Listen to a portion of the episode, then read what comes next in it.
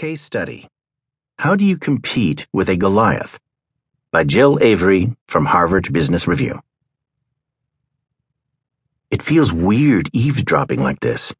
Alejandra Chirinos told Ricardo Rodriguez, her marketing VP, and Miguel Martinez, her head of sales. They were in a conference room in Lima, watching a focus group in Surrey, England, via Skype as the group discussed the fashion ponchos designed and manufactured.